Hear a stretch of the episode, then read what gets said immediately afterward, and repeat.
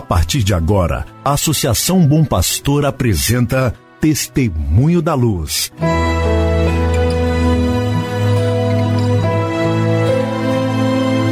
Com a palavra, o arcebispo de Montes Claros, Dom João Justino de Medeiros Silva. Tudo por causa de um grande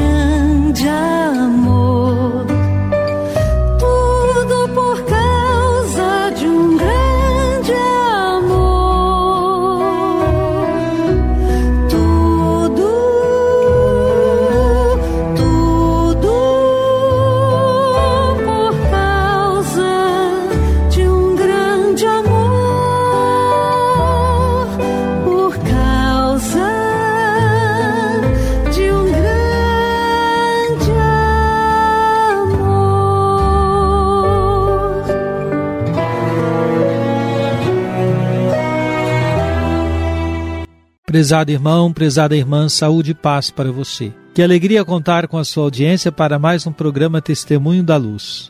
Um programa preparado pela Associação Bom Pastor. Para que você e sua família estejam em sintonia com o caminho evangelizador de nossa Arquidiocese de Montes Claros. Hoje é dia 22 de junho de 2021. Queremos deixar um abraço fraterno para o diácono Francisco Davi Silva, ele celebra hoje o seu aniversário natalício. Diácono Francisco é diácono permanente, trabalha conosco no setor de pagamentos da Arquidiocese, setor financeiro, e também atua pastoralmente na paróquia Nossa Senhora da Conceição, em Francisco Dumont, colaborando com o padre André Souto e com o diácono Hugo Rafael para o diácono Francisco Davi e para todos os aniversariantes desta terça-feira, 22 de junho, o nosso abraço fraterno. A igreja celebra na data de hoje duas memórias facultativas: São João Fischer, bispo, e São Tomás More. João Fischer nasceu em 1469 e faleceu em 1535. Foi bispo de Rochester, insigne apologista e pastor. Thomas More, ou Thomas Moros, chanceler do rei e humanista, nasceu em 1477 e morreu em 1535. Thomas Moros era um humanista de agudíssimo talento. Na família e na política expressou uma rara síntese da sensibilidade humana e de sabedoria cristã.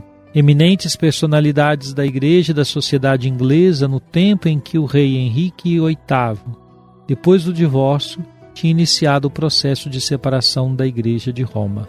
Morreram mártires, testemunhando a indissolubilidade do matrimônio e a unidade da Igreja. Também se celebra hoje, como memória facultativa, São Paulino de Nola. Viveu de 355 a 431.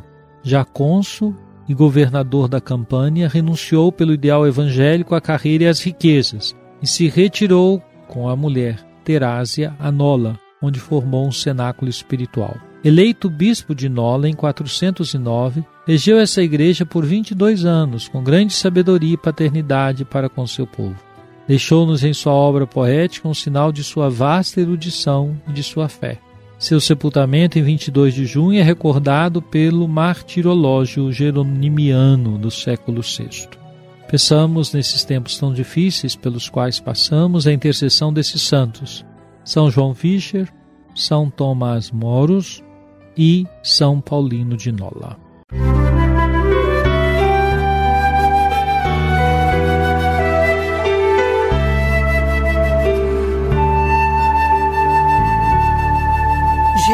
Jesus, tu és a luz dos olhos meus.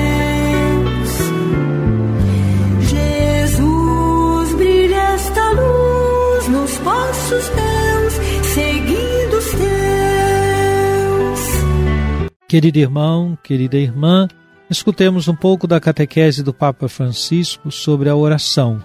Esta catequese é do dia 26 de maio deste ano e o tema a certeza de ser escutados. Diz assim o Santo Padre: o catecismo oferece-nos um bom resumo da questão. Adverte-nos contra o risco de não termos uma experiência autêntica de fé, mas de transformarmos a nossa relação com Deus em algo mágico, A oração não é uma varinha mágica, é um diálogo com o Senhor. De fato, quando rezamos, podemos cair no risco de não sermos nós a servir Deus, mas de pretender que Ele nos sirva.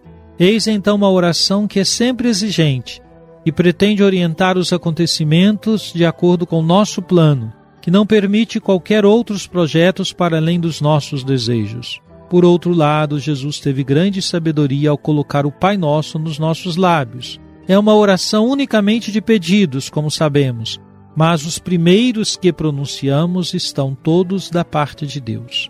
Pedem que não seja realizado o nosso desejo, mas a sua vontade para o mundo. Melhor deixar que ele faça. Santificado seja o vosso nome, venha a nós o vosso reino, seja feita a vossa vontade. Com essas palavras, o Papa Francisco trata desta dissonância que por vezes existe entre nós ou em nós de julgarmos que rezamos, rezamos, rezamos e não somos atendidos. E o Papa Francisco retoma o próprio ensinamento do Senhor quando nos deu a oração do Pai Nosso. E ali nos mostrou que a oração mais perfeita é aquela de pedir que seja feita a vontade do Senhor. Sim, é legítimo pedir em oração que a nossa vontade seja realizada? Podemos responder que sim. Como filhos, temos a liberdade de pedir, mas não devemos nos esquecer que o nosso pedido deverá ser iluminado pela vontade do próprio Senhor. O nosso pedido não obriga o Senhor a fazer o que pedimos, isso nos colocaria num lugar muito diferente na relação com Deus. Podemos pedir com muita fé e sermos alcançados? Certamente, se alcançamos, é um sinal de que a vontade de Deus ali estava sendo realizada.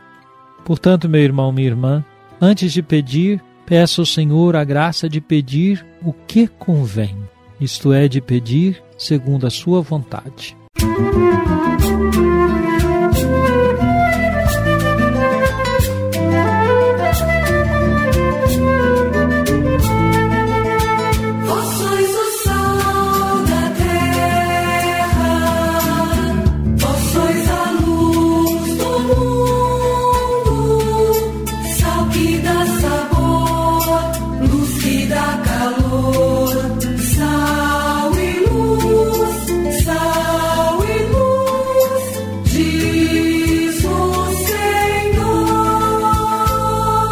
Oremos, ó Deus, dai-nos por toda a vida a graça de vos amar e temer, pois nunca cessais de conduzir os que firmais no vosso amor. Por nosso Senhor Jesus Cristo, vosso Filho, na unidade do Espírito Santo. Amém. Venha sobre você, meu irmão, sobre sua família, sobre sua comunidade de fé, a bênção de Deus Todo-Poderoso, Pai, Filho e Espírito Santo. Amém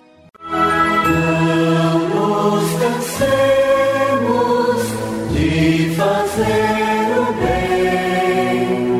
Não nos cansemos de fazer o bem. Não nos cansemos de fazer o bem. Não nos cansemos de fazer o bem.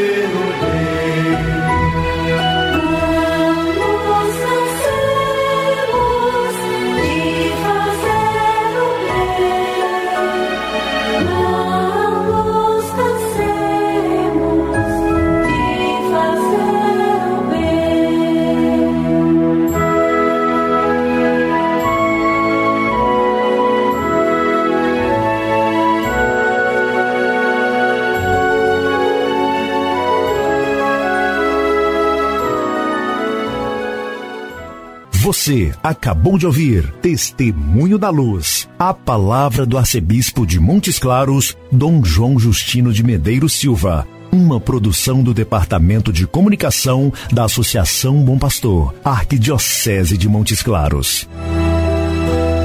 Tudo.